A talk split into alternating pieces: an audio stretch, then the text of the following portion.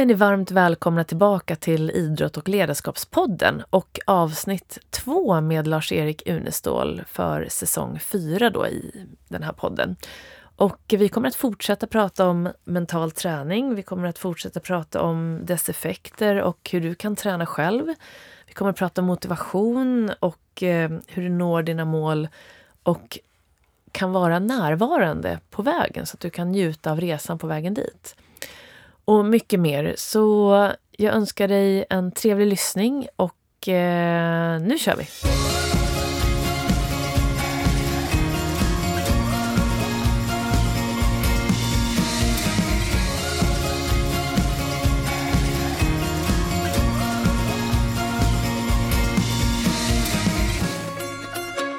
Vill du förklara bara lite vad, vad det är för någonting, att man har en trigger till någonting? Ja, jag kan ju ta ett exempel från eh, det skolprogram som vi håller på att gå ut med nu eh, för skolan. Mm. Det, är ju, det är ju dels eh, naturligtvis kopplat till den personliga och mentala utvecklingen men om man tar den delen som gäller själva och det är också kopplat till det här med livskompetensfaktorer. Men om jag tar den delen som har med själva lär, lärandet att göra mm. så eh, får man då först eh, utse vad man ska ha som trigger och där föreslår jag att man har just en lässtol. En stol som man bara använder när man ska läsa läxor eh, och studera. Och sen så får man då i sitt mentala rum gå tillbaka till en situation där man var helt koncentrerad. Och det behöver inte ha med skolan att göra, det kan ha med vad som helst att göra. Och när man är där, när man går tillbaka i det mentala rummet, då, då är det inte ett intellektuellt minne som kommer utan då är det ett upplevelseminne. Det vill säga jag upplever den känsla jag hade då när jag var helt koncentrerad.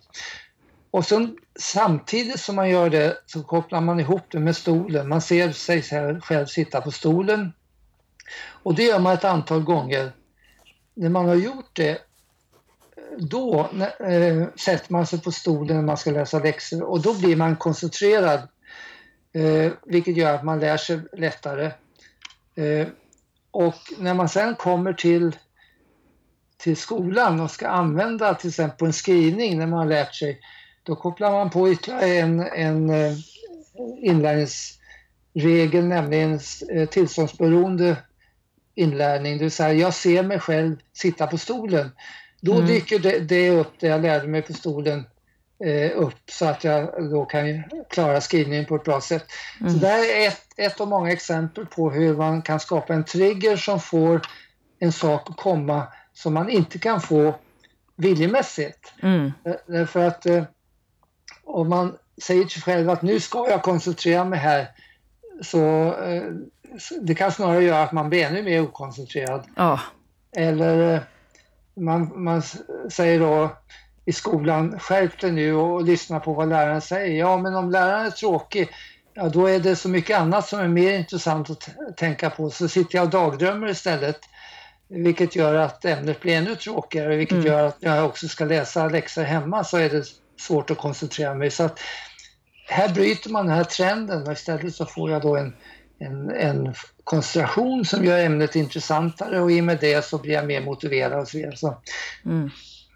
så tri trigger är allting som man kan ta till där man viljemässigt inte kan få saker att hända. Till exempel en sån sak som somna på kvällen. Mm hur mycket man än försöker att somna så går det inte utan snarare är det så att jag ligger vaken ännu längre ju mer jag försöker.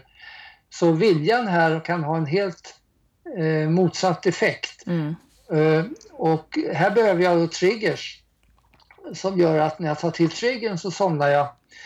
Eh, det kan vara vad som helst. När, när jag läser aftonbön för min, eh, mitt yngsta barn så eh, börjar hon gäspa redan i slutet av aftonbönen. Mm.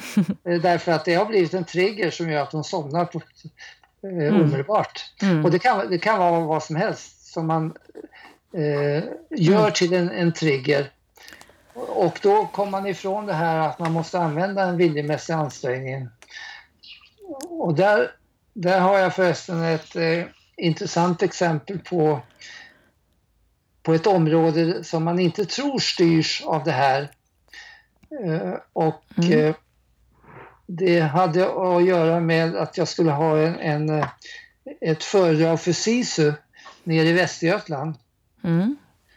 Och den som skulle introducera mig kommer upp i talarstolen och så säger han Jag har ett viktigt meddelande.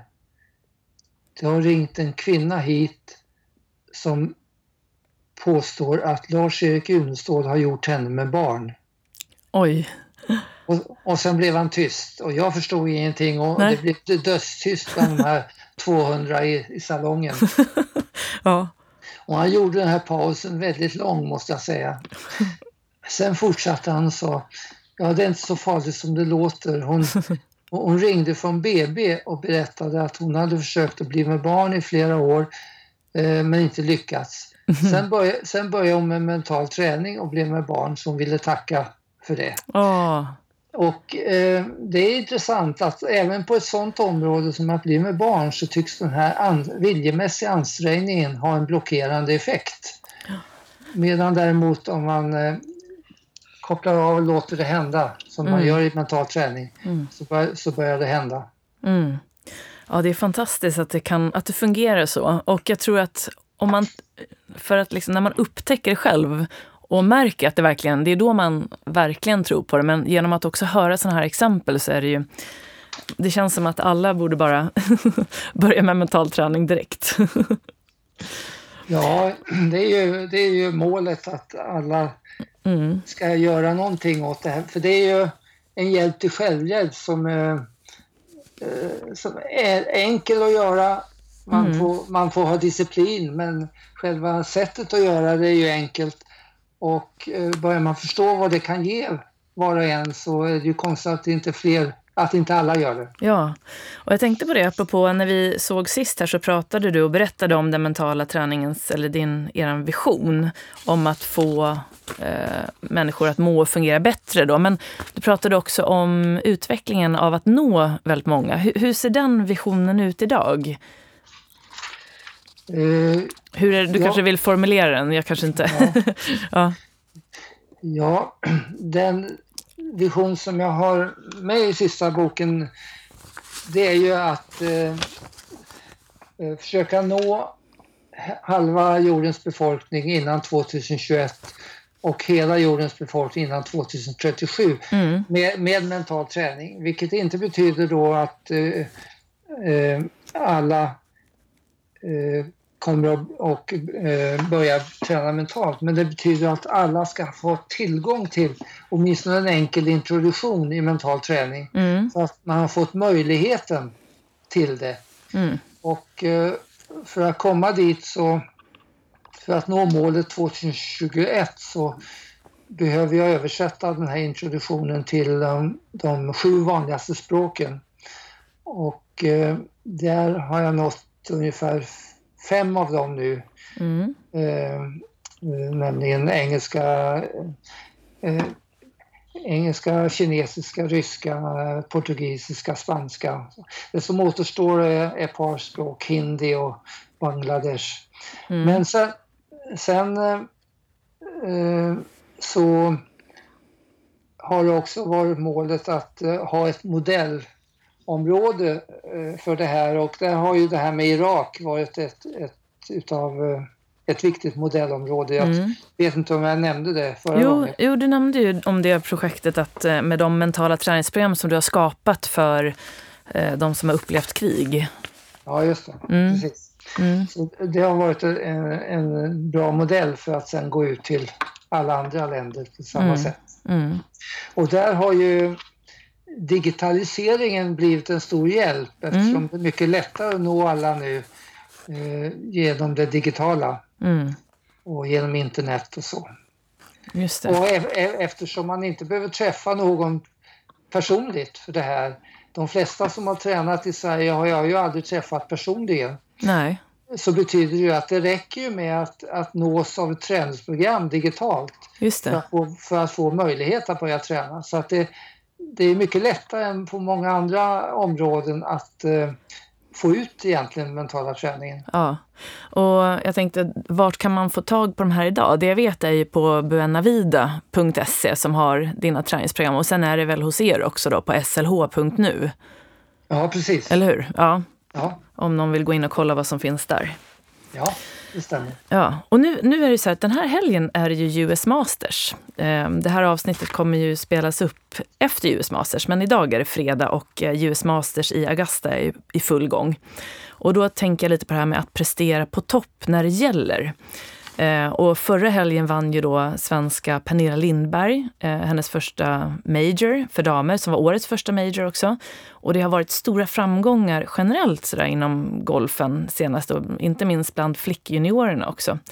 Så när det gäller framgångsfaktorer för att ta fram det bästa när det gäller, vad, vad tror du gäller där egentligen? Vad är det som gör att det faller på plats? Ja, de framgångsfaktorer som eh, jag kallar för smak och som har hjälpt både idrott och utanför idrotten. Det har ju varit då självbilden mm. som är en viktig del. Eh, och det andra är målbilder. Eh, det tredje är att tolka livet på rätt sätt, attityden. Och det fjärde att ha en bra känsla inombords, till exempel känsla av flyt. När det gäller den första självbilden så eh, är ju den uppdelad i, i många olika områden, till exempel självrespekt och självkänsla och självförtroende och eh, självtillit och så. Men den stora skillnaden ligger ju egentligen mellan självförtroende och självkänsla. Mm. Och där, där självförtroende blir väldigt prestationsrelaterat det vill säga jag håller min självbild uppe genom att fungera bra eh, prestationsmässigt och gör jag inte det då sjunker allting. Därför har man bra självkänsla däremot eh, då, då, då är man inte lika beroende av prestationen. Prestationen blir ingen stressfaktor som den lätt blir om självkänslan är låg. Just det. Utan då är det lättare att eh, prestera bra utan att slås ner av motgångar och, och, så som man gör om man har låg självkänsla. Så att självkänslan har blivit kanske eh, en av de allra viktigaste delarna för att sen både fungera bra i livet och att också må bra. Mm. Eh, sen eh, är det klart att eh, när det gäller bäst när det gäller då som i, i master så eh, då har vi det här med flytet och när jag började jobba med landslagen så frågade jag just hur ofta har ni flyt? Och det vanliga svaret var ju inte tillräckligt ofta och mm. tyvärr, tyvärr så, så kommer det bara då och då men jag vet inte när det kommer. Och sen sa man någonting som var intressant. Det var att om jag blir medveten om att jag har flyt då försvinner det. Mm. Eh, så när jag har flyt då vet jag ofta inte om att jag har det förrän efteråt. Och det gjorde ju att flyt var för många väldigt svårt att åstadkomma. Därför att man kunde inte försöka att få flyt, det gick inte. Utan eh, det kom hipp som happ. Mm. Eh, och man visste inte varför. Så att det blev ju en viktig del blev ju då att eh, eh ta kontroll över flytet, se till att jag har flyt när jag behöver och det är ju en, eh, till exempel när det gäller masters, en av de viktigaste sakerna för, för eh, de som spelar då. Mm. Att, att de har möjlighet att påverka flytet och att det inte försvinner genom att de till exempel reagerar med när de får en, ett dåligt slag eller att det då påverkar deras känsla av flyt. Mm. För fly, flyt kan lätt störas av tankar och eh, känslomässiga reaktioner på någonting. Så att eh, det som de bästa har lärt sig det är ju att eh, gå vidare, ha kvar en bra känsla trots att man kanske får en, en, en ett dåligt slag då och då. Just det. Precis, och jag fick faktiskt en till fråga där apropå det här när man då väl är i spel. Eh, förhoppningsvis har man ju då gjort de här förberedelserna som, som krävs såklart. Men finns det någon quick fix för att hitta lugnet på banan? Om, man, om det händer någonting ändå så märker man att man reagerar då. Du ökar grundspänningen eller spänningen i kroppen ökar. Finns det någon quick fix som man kan ta till? Uh, ja, det bästa är ju om man har fått en attityd där eh, jag har någonting jag kallar för orka och det är då observera, eh, registrera, eh, konstatera och acceptera men inte värdera och reagera. Mm. Och tillämpar man det då så då är det mer att man ger information till kroppen om att det här var, det här var ett inte ett dåligt slag för då, då använder man inte det utan man, eh, man ger information om, eh, man registrerar var slaget gick, mm. hur det gick. Då vet kroppen själv hur den ska, om man accepterar det, behåller en bra känsla, då vet kroppen själv hur den ska, eh, hur den ska göra till nästa, till nästa slag. Mm. Så att eh, det är ju en möjlighet. En annan möjlighet är att eh, göra om slaget på ett bra sätt. Så att man i huvudet har det, det bra slaget och inte det dåliga slaget. Mm. Eh, så det finns ett antal sådana saker. Men det bästa är ju om man har tränat in det här så man inte behöver en quick fix när ett när det blir ett dåligt slag utan det, då handlar man helt automatiskt på det rätta sättet och behåller en bra känsla. Just det, precis. Exakt. Så, och apropå det här med att nå sina mål och kunna prestera och ändå samtidigt vara nöjd i nuet. Vi pratade ju lite om mindfulness förut som förespråkar det här att vara just medvetet närvarande. Och när man tänker på, i golfen så brukar man prata om att ta ett slag i taget. Och det betyder ju då att, att du ska vara fullt närvarande och det gäller ju alla idrotter. Är du fullt närvarande just där och då, då får du ju tillgång till hela kroppens resurser. Så, men hur kan man ha kvar, många som jag träffar brukar ju fråga det, men om jag har, jag har en strävan, jag vill framåt, jag har mina mål. Hur kan jag samtidigt vara i nuet och vara lugn där jag är? Mm. De, de tycker ofta att det är motsägelsefullt. Vad skulle mm. du säga om det? Eh, ja, när eh, det, inom mindfulnessrörelsen har det funnits en, eh, en uppfattning som där, där många har varit tveksamma mot mål. Mm. Därför att man, alltså när John Kabat-Zinn startade det hela så, så upplevde han ju att många av hans stresspatienter då var stressade på grund av saker som hade hänt eller saker som de fruktade skulle hända i framtiden. Mm. Oroade sig för en det ena och en det andra. Och eh, när han då myntade det här med att försöka leva i nuet och koppla bort framtiden och det förflutna så tolkades det av en del inom mindfulnessrörelsen att man skulle slopa målen. Mm. Eh, och så är det ju inte alls därför att eh, att leva i nuet innebär en process. Eh, annars så skulle ju det bästa sättet att, att vara mindful, det skulle vara att ta droger och ligga på soffan. Mm. Då, då lever man verkligen i nuet.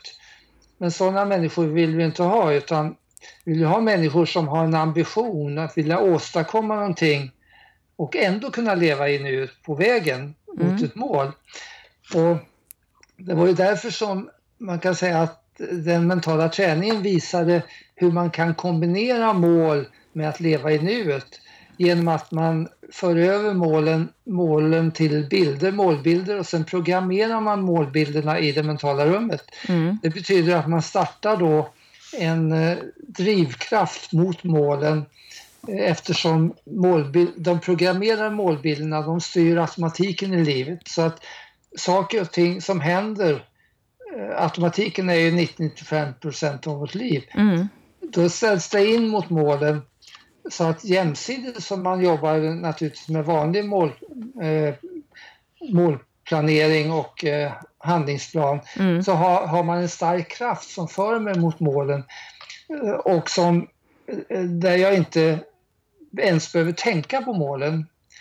Och det gör att jag kan vara på väg mot målen på ett bra sätt och ändå leva i varje ögonblick på vägen till målen. Och då blir det lite som Karin Boye säger, det blir vägen som så småningom kan bli själva målet också. Mm.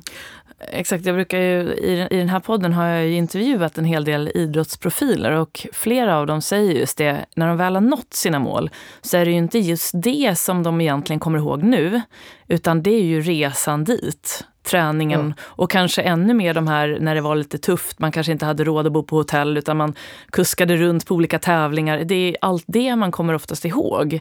Så att mm. redan när man väl när man just är i nuet, det är ju det som är hela... Ja, nej men så det är ju en jätteviktig poäng att det behövs ju mål för att få den här motivationen som du också nämnde i början med det här med drivkraften i båten. Men samtidigt kunna vara i nuet, för det är ju det som händer. Absolut, Eller hur? det är jättevi mm. jätteviktigt. Mm. Och när just det här med oro inför framtiden. Jag träffar man, många både inom vänkretsen och även elever och så som blir ofta väldigt oroliga för framtiden så skapar det rädslor till exempel. Hur, och det kan ju hända på golfbanan också, att den här rädslan stör spelet så att ett vattenhinder kan ge reaktioner i kroppen, precis samma som, som att det gäller liv och död, fast det inte gör det då. Och vi pratade lite om det här sist, men jag tycker det är spännande att få höra just det här eh, hur man kan få bukt på den här rädslan som kommer inför kanske ett jobbigt slag eller någonting annat, eh, inför en föreläsning. Vilka är de viktigaste mentala träningsverktyg som man behöver lära sig för att hantera det här? Eh, det är egentligen två områden. Det ena är att, eh, att jobba med attityden till det som händer och där är ju den mentala tuffhetsträningen en viktig del där man det som förut hade stressat mig och jag såg som problem, att jag istället ser det som en möjlighet att växa. Mm. Och hela den mentala eh, tuffhetsträningen går ju ut på att visa att de människor som kan eh, som har mycket problem men som de har lärt sig tackla, de växer mycket mer än de människor som inte har några problem. Alltså det är, det är snarare ett problem att Mm. Att, det, att eh, för vissa människor så är livet för enkelt än mm. att, att vi skulle ha problem. Och får man den attityden då, många av de som gått igenom uh, tuffhetsträningen, de säger ja nu ser, jag, nu ser jag verkligen fram emot att möta riktigt tuffa problem i framtiden som gör att jag kan växa ännu mer. Mm. Och, och i och med det så, så blir man inte stressad längre av tankar på vad som skulle kunna hända. Utan man vet att jag, jag är stark i mig själv. Jag vet att eh, eh, kommer det så kan det snarare bidra till att jag blir ännu starkare genom att jag lär mig lösa det. Så det är väl e-, ett område. Det andra eh, är ju det här med empowerment.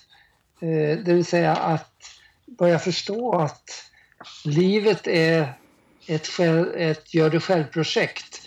Eh, det vill säga att livet egentligen är en upplevelse Eh, det är ingen annan som kan få mig ledsen eller få mig stressad eftersom om jag lär mig att få kontroll över mitt inre så kan inte det yttre eh, bestämma mitt inre. Mm. Eh, och det är ju en oerhört viktig del av mental träning, att bli fri från allt det yttre som påverkar mig negativt. Och när det gäller framtiden då så är ju en del av mental träning det är ju att skapa din egen framtid. Mm. Det vill säga att eh, man kan inte bestämma vad som kommer att hända men man kan bestämma vad, hur jag kommer att reagera på vad som än händer. Mm. Och eftersom om livet då är en upplevelse eh, då betyder det att jag också kan skapa min egen framtid och mitt eget liv. Mm. Just det. Och ibland, just med målen som vi var inne på och eh, när man har starka mål som kommer från en själv och från hjärtat så skapar ju de såklart en drivkraft. Men ibland kan jag ändå själv känna, jag har jobbat med mål väldigt mycket och försöker verkligen forma dem så att de är attraktiva för mig och så vidare. Men ibland tappar jag ändå motivationen och har svårt att ta mig i kragen. När motivationen försvinner, vad, vad kan man göra då? Mm.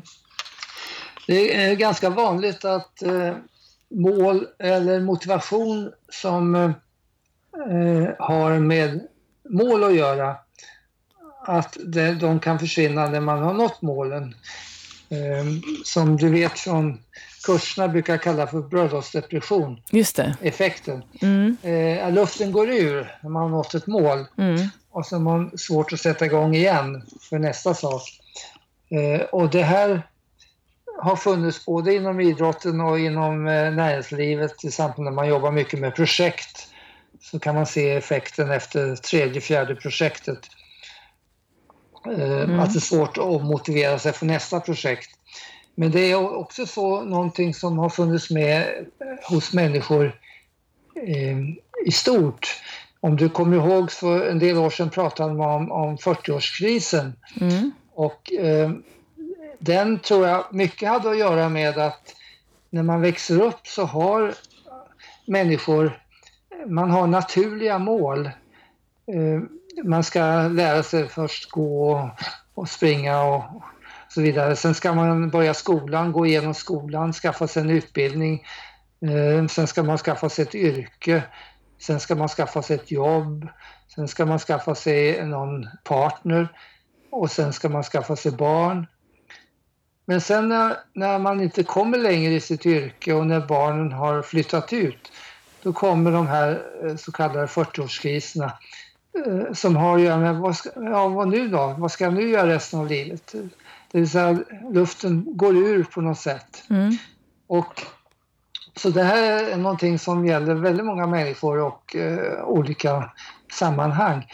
Och ett sätt eh, som jag har föreslagit för att lösa det har varit att man skaffar sig en vision. Och en vision är inte bara till för företag utan en vision eh, borde varje människa ha. Och en vision eh, ska då kunna finnas med hela livet och den ska vara, visa vilken, vilken riktning jag går i. En vision är inte ett mål utan det är en dröm som finns långt fram i framtiden Mm. som man kan bryta ner till olika mål. Men visionen ska sen ge mig, varje dag så ska det ge mig motivation, inspiration. Den ska ge mig eh, inte minst meningsfullhet också för livet. Och eh, det innebär ju då att eh, man blir inte lika beroende av målen för att eh, få motivation. Mm. Utan eh, visionen ger mig det varje dag. Sen är målen delpunkter alltså på, på vägen mot visionen. Men, så en vision har varit jät- jätteviktig just för att kunna ha en motivation hela livet. Mm. Och det gör också att eh, eh, när man bara har haft eh, mål så är det lätt att, eh, särskilt om det blir eh, väldigt stark motivation, nästan passion, Mm. så kan effekten bli ännu större sen när den går över. Mm. Tomheten ännu större. Så att eh, jag har försökt att ersätta passionen med glöd istället. Eh, där man eh, visserligen blir tänd för någonting, det kan vara viktigt. Man blir tänd och motiverad för någonting. Men istället för att flamma upp och brinna och sen bli utbränd. Eh, det, ju, det ligger i själva namnet att utbrändhet kommer först när man har brunnit. Mm. Så där vi talar om idag med, med utmattningssyndrom och så. Eh, det är ofta, drabbar ju ofta de som är mest motiverade och, och engagerade. Och, och, men istället för passionen då, så att man istället låter den här tändningen gå över till en glöd Mm. Som finns med varje dag under hela mitt liv och som man underhåller då med, med vi- visionen. Visionen ger, ger bränsle till den här glöden då. Mm, just det. Och jag vet, när vi pratade sist så pratade vi ju om det här med att sjukskrivningar för utmattningssymptom har, eh, har ökat väldigt mycket. Och tyvärr ser ju den trenden ut att bli ännu, den har ju fortfarande inte vänt utan den blir nästan snarare att det blir värre. Eh, och vad är den viktigaste faktorn tror du för att minska den här trenden? Ja, eh, när det gäller eh, orsakerna till utmattningssyndrom, så den negativa stressen som man brukar dra fram, mm. så eh, brukar jag jobba i, i tre faser kan man säga. Den första fasen är att bli stressimmun. Mm. Det vill säga att jag inte och när jag säger stress så menar jag den negativa stressen. Tyvärr är det så att eh, man inte tänker på att det finns också en, en positiv stress och den är viktig för att kunna leva. Om en fotbollsspelare inte kunde bli stressad, få en stressreaktion när man går ut i en match, så skulle han aldrig kunna fungera bra under en match. Just det. Men det, där är det viktigt att man sen får återhämtning efteråt, så att det mm. gäller en kort period. Och där behöver vi den positiva stressen för att fungera bra.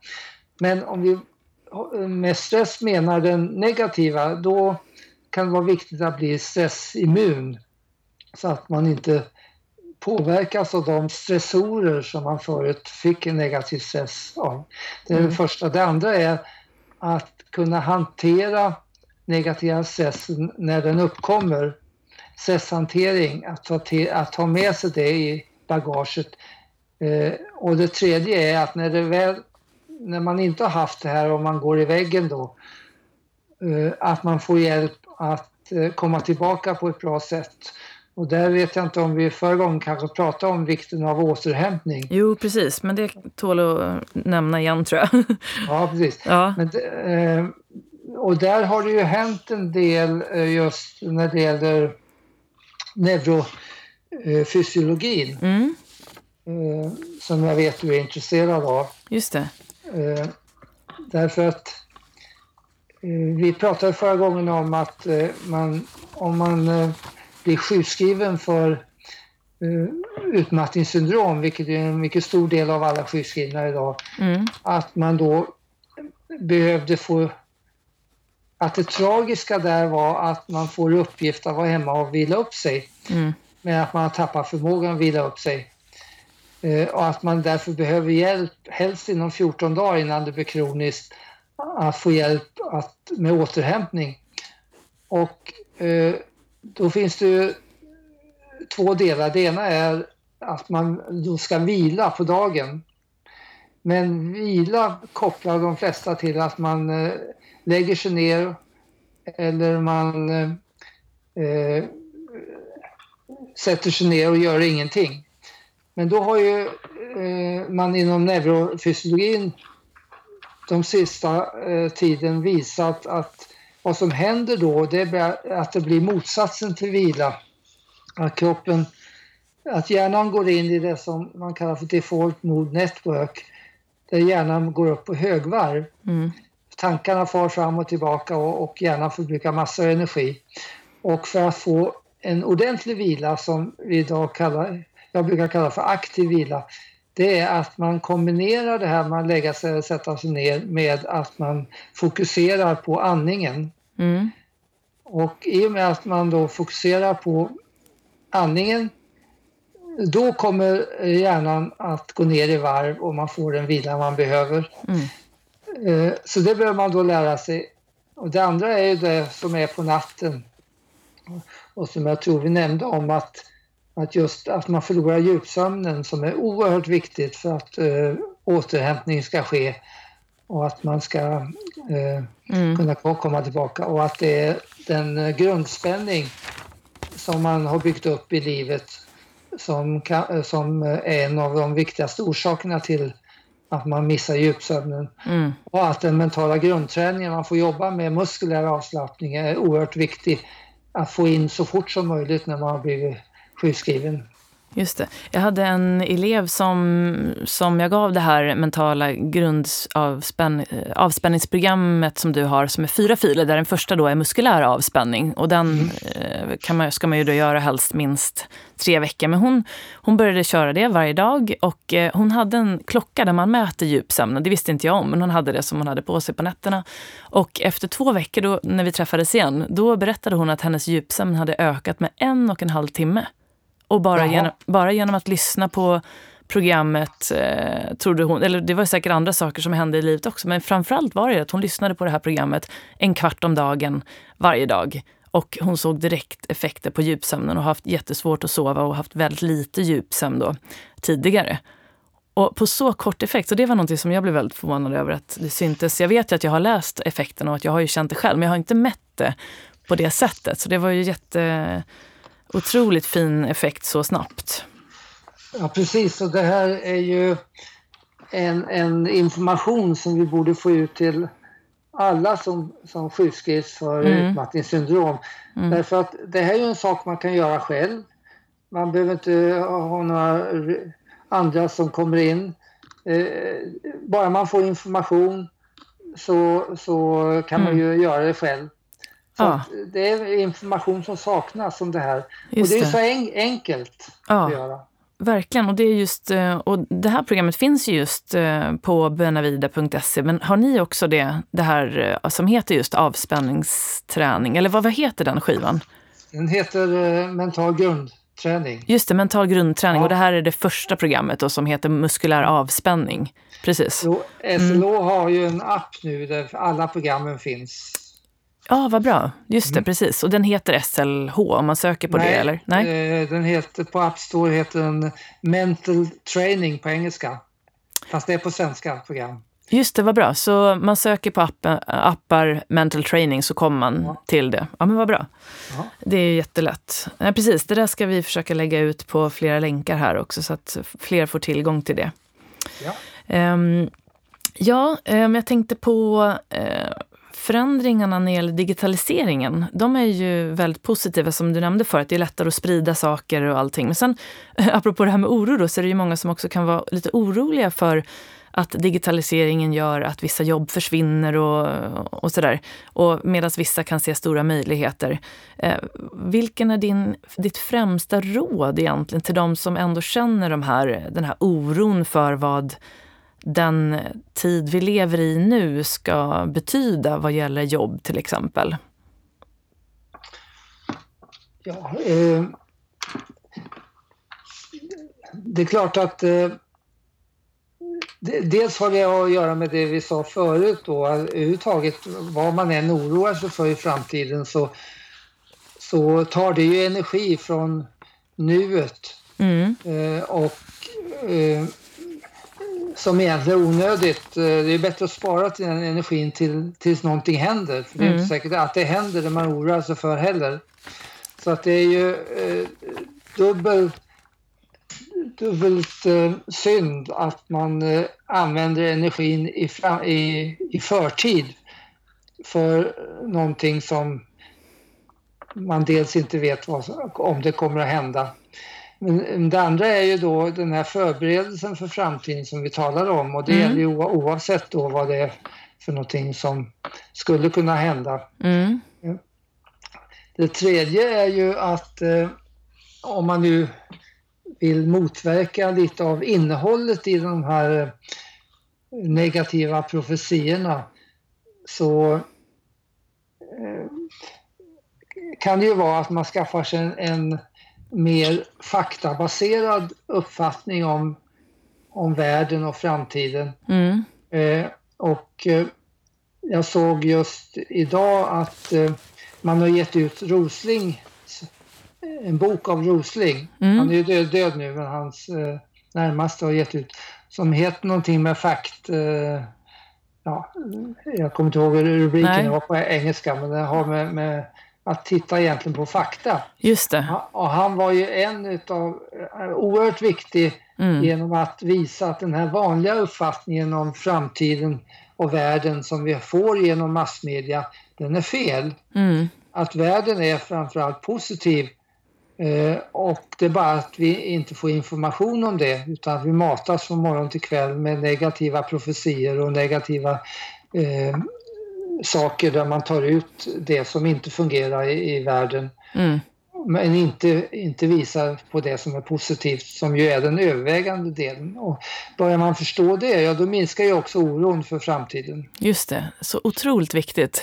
Jag vet att jag har ju slutat lyssna på de här dagliga nyheterna hemma och min man tycker liksom att ja, du måste lyssna på nyheterna. Men just det där att jag, när, när jag tänker på det, jag brukar säga det att nästan, om jag, om jag sitter och lyssnar på nyheterna på de här vanliga nyhetskanalerna och räknar det som är positivt så det är alltid nästan uppe i 90% negativt. Och sen blir det någon liten del som är positiv, men det är ju otroligt övervägande till det negativa. Om man nu börjar verkligen tänka på det. Så att, att hitta faktabaserad information. Och var det så att, eh, jag tror att det är Gapminder som Hans Roslings hemsida heter, va? Där, där han också tidigare och nu hans eh, barn då eh, presenterar och hans team då presenterar eh, verkligen hur världen ser ut med fakta som gäller. Jag ja. tror att det är det. Gapminder.org tror jag det heter. När jag kom till Örebro på 70-talet till eh, högskolan då så eh, startade jag någonting som heter Positiva Örebro. Ja. Där jag startade en lokal tv-kanal och annat. Men det första jag gjorde då det var att gå, upp, gå att titta i de två tidningar som fanns och stryka för under en månad det som var positivt och negativt. Och där fick jag just eh, resultatet som du sa om 90 procent var, var negativt. Mm. Och de blev själva förvånade när, när jag visade det. Mm. Och så har det fortgått också i massmedia. Mm. Eh, trots att jag försökt påpeka det. Eh, jag jobbade med TV4 innan de startade och, och då mm. lovade de dyrt och heligt att de eh, skulle ha åtminstone en positiv nyhet med i varje nyhetssändning. Och jag vet att de höll det i eh, första åren. Nu vet jag inte, jag tittar inte så mycket längre men Nej. Men det är ju en droppe i havet i alla fall. Det är alltid någonting men en droppe i havet. Så att ja. det här borde vi göra någonting åt, eh, eller borde man göra någonting åt. Mm. För det ger, det ger ju människor framförallt en negativ känsla för saker som man inte kan göra någonting åt. Precis. Eh, och då blir det ännu mer hopplöst. Och mm. hopplöshet är en väldigt eh, eh, negativ känsla för en människa. Mm. Eh, jag pratade när jag började då mental träning om att motverka det jag kallar för HM-syndromet. Mm. Och det var, det var hopplöshet, hjälplöshet, eh, mållöshet och maktlöshet. Mm. Och det, det, är fyra förödande faktorer för människor mm. att känna sånt. Man märker ju själv hur kroppen mår. Om någon sitter och bara berättar massa dåliga saker så känner man ju direkt vad som händer i kroppen. Till skillnad från om någon sitter och berättar massa bra saker och vad vi skulle kunna göra istället. Då känner man ju direkt att kroppen förändras i sitt tillstånd. Så det är ju väldigt enkelt att, att förstå det där om man verkligen bara lyssnar lite grann. Så att förhoppningsvis, vi får, du får gå in och jobba lite med TV4 igen, tycker jag. ja, um, en sak som jag skrev ner här som en fråga som, jag, som har med det här med hjärnan att göra, det är ju att jag tycker att det har blivit ett väldigt stort intresse för hjärnan hos allmänheten på senaste tid. Bland annat, apropå det här med böcker som sprids till allmänheten, så har det kommit en bok som heter Hjärnstark, som Anders Hansen har skrivit. Och det handlar ju eh, om hur, hur viktig träning är för hjärnan. Ehm, och han beskriver också hjärnan på ett, eh, ganska, på ett väldigt enkelt sätt, upplever jag. Då. Ehm, hur, hur, har du, hur ser du det här intresset för just hjärnan eh, och hur det har utvecklats? Eh, jag tänker, vi har ju liksom hjärnan, vi har ju också kroppen. Så att säga. Men, men hur ser du på det här med intresset för hjärnan? Ja, väldigt positivt eftersom eh, eh, det ökar ju intresset för den mentala träningen och också intresset att, eh, eh att kombinera den fysiska träningen med eh, mentala saker. Och mm. har, eh, en sak som eh, eh, jag, jag, jobbar med nu är tillsammans med någonting som heter Pausit. Mm. Det, det, är då att på, på datorn så kan man ställa in hur ofta man vill ha ett avbrott. till exempel en gång i timmen. Och mm. det, det avbrottet då, hur, hur, långt det ska vara och vad innehållet är. Och, och då man, kan man välja på eh, 200 olika övningar, fysiska övningar. Mm. Eh, Eh, och då kan man ju välja sådana som har att göra med eh, speciella spänningsproblem man har i nacke eller så. Och det Mm. andra är mentala övningar, eh, till exempel andningsövningar som vi Mm. har lagt in. Mm. Och eh, det gör då att eh, man har ju visat eh, hur, de här negativa effekterna av att eh, stillasittande eller Mm. att eh, stilla, eh, sitta utan aktivitet kan man säga. Mm. Och att, vad det, hur det påverkar både livslängd och hälsa. Och då vet vi att, precis som Anders skriver i boken, att motion är bra. Men vi vet också att det räcker inte med motionen. Eh, Därför att har man för mycket stillasittande och svenska folket har i genomsnitt nio timmar per, per dygn stillasittande Mm. då, då kommer det att påverka hälsan i vilket fall. Så att vi behöver en kombination av, eh, av det Anders skriver om med, eh, med fysisk träning och avbrott som eh, man gör regelbundet då när man sitter och jobbar eller sitter still. Just det, det där var faktiskt en fråga som, som jag har från en läsare igen om hur man... Eh, hon, hon vet att hon ska ta de här korta pauserna när hon jobbar, men så blir det ändå så att hon inte riktigt gör det, även om det handlar Nej. om en till fem minuter bara. Så hon undrade hur hon skulle göra för att, så att säga, få in de här korta pauserna. Och det, ja, det är precis det vi jobbar om, och, med och eh, jag har varit förvånad i, i det här projektet då att, att det är så unikt. Vi har inte hittat någonstans i världen där det här finns med. Nej. Så att eh, vi hoppas att det ska bli någonting för, eh, inte bara för Sverige. Men eh, precis som hon säger så är det ju så att även om man bestämmer då att nu ska, jag- nu ska ta en kort paus varje timme så är man ofta så inne i det man gör att man inte tänker på det. Mm. Och där, därför kan man behöva en sån här man kan säga påminnare som kommer på datorn på de tider man själv har bestämt och med det innehåll och eh, längd som man själv bestämmer. Så man styr ju det här själv men man gör det innan så att, att det blir en påminnare av det, på, av det som man själv har bestämt. Just det, och det hette Pausit. Pausit heter det. Ja. Ja, och när kommer det komma då, eller finns det redan? Det har kommit ut i en första version och Ja. eh, kommer nu i en andra version där det är lite mer av det mentala med också. Ah, åh, vad spännande. Mm. Jaha, ehm, jo, har du själv någon bok på gång? Någon ny bok?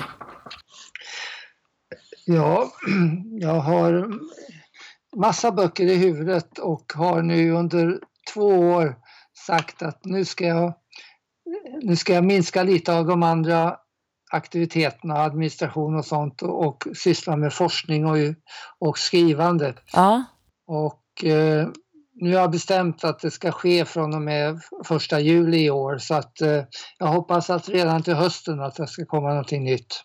ja vad spännande. Visst var den senaste var den här mental träning för idrott som kom förra året med några gästförfattare?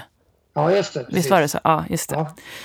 Ja. Um, Okej, vi börjar närma oss lite grann slutet, men jag brukar alltid, jag frågade dig sist också, men jag gör det igen, om du fick välja tre saker att säga till de som lyssnar och som kanske just nu efter det här samtalet funderar på hur, hur hon eller han ska göra för att nå sina drömmar, sätta upp visioner, göra mål, eh, skapa en förändring eller, eller kanske vinna en stor tävling eller vad det kan vara. Eh, kanske bli fullkomligt harmonisk. Kan du sammanfatta det på tre saker, tror du?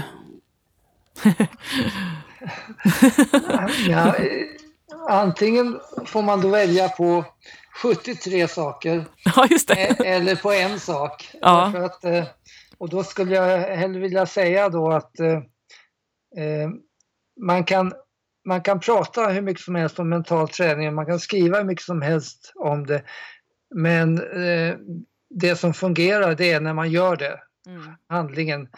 Och därför är det egentligen bara den rekommendationen att man, man, man startar med mental träning. Mm. Och i den träningen, så, till exempel pumpkursen, i den träningen får man ju då som vi vet, då får man ju jobba med det här som du nämnde då med framtiden och med eh, sin egen utveckling och sitt tillstånd och Mm. välbefinnande och prestation och så vidare. Så att det är svårt att ge, det är svårt att ge tips för de här enskilda faktorerna eh, utan att ta med helheten då som har med mental träning att göra.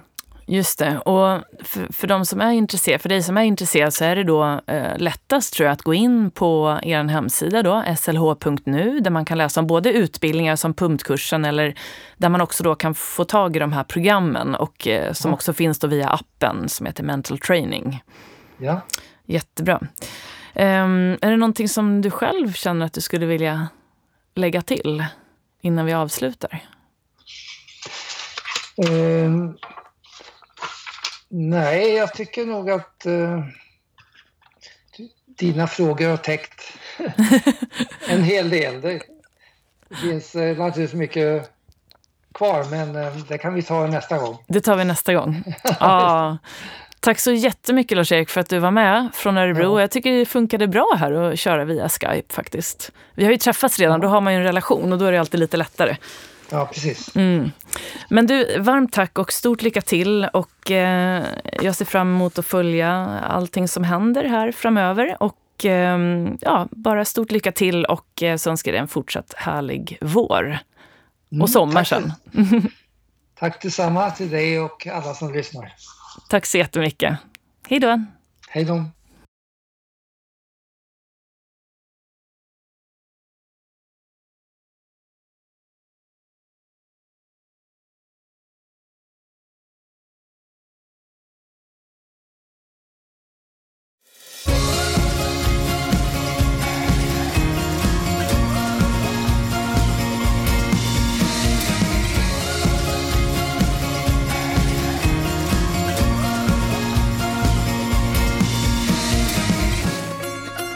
Då har vi fått lyssna på det andra avsnittet av Lars-Erik Unestål. Och eh, jag hoppas eh, återigen att du har fått med dig mycket inspiration och kunskap och eh, flera tips och råd som du kan ta med dig direkt ut i din egen vardag. Och jag hoppas också att du nu kommer att börja träna mental träning själv. Och du kan ju då, precis som Lars-Erik nämner, gå in på Lars-Eriks och eh, Elena Uneståls hemsida på Skandinaviska ledarhögskolan, slh.nu, där du kan hitta och ladda ner alla de här programmen. Och det kan du även göra hos buenavida.se. Så det är väldigt enkelt eh, och ge dig själv verkligen en kvart om dagen till din mentala träning så kommer du ganska så snabbt hitta och känna av effekter både i din grundavspänning, i din grundspänning och eh, i ditt välmående. Och du kan alltid höra av dig till mig om du har några frågor eller funderingar och då når du mig då på www.jennyhagman.com. Så då önskar jag dig en fortsatt trevlig dag eller kväll och så hoppas jag att vi ses och hörs snart igen. Ta hand om dig. Hej då!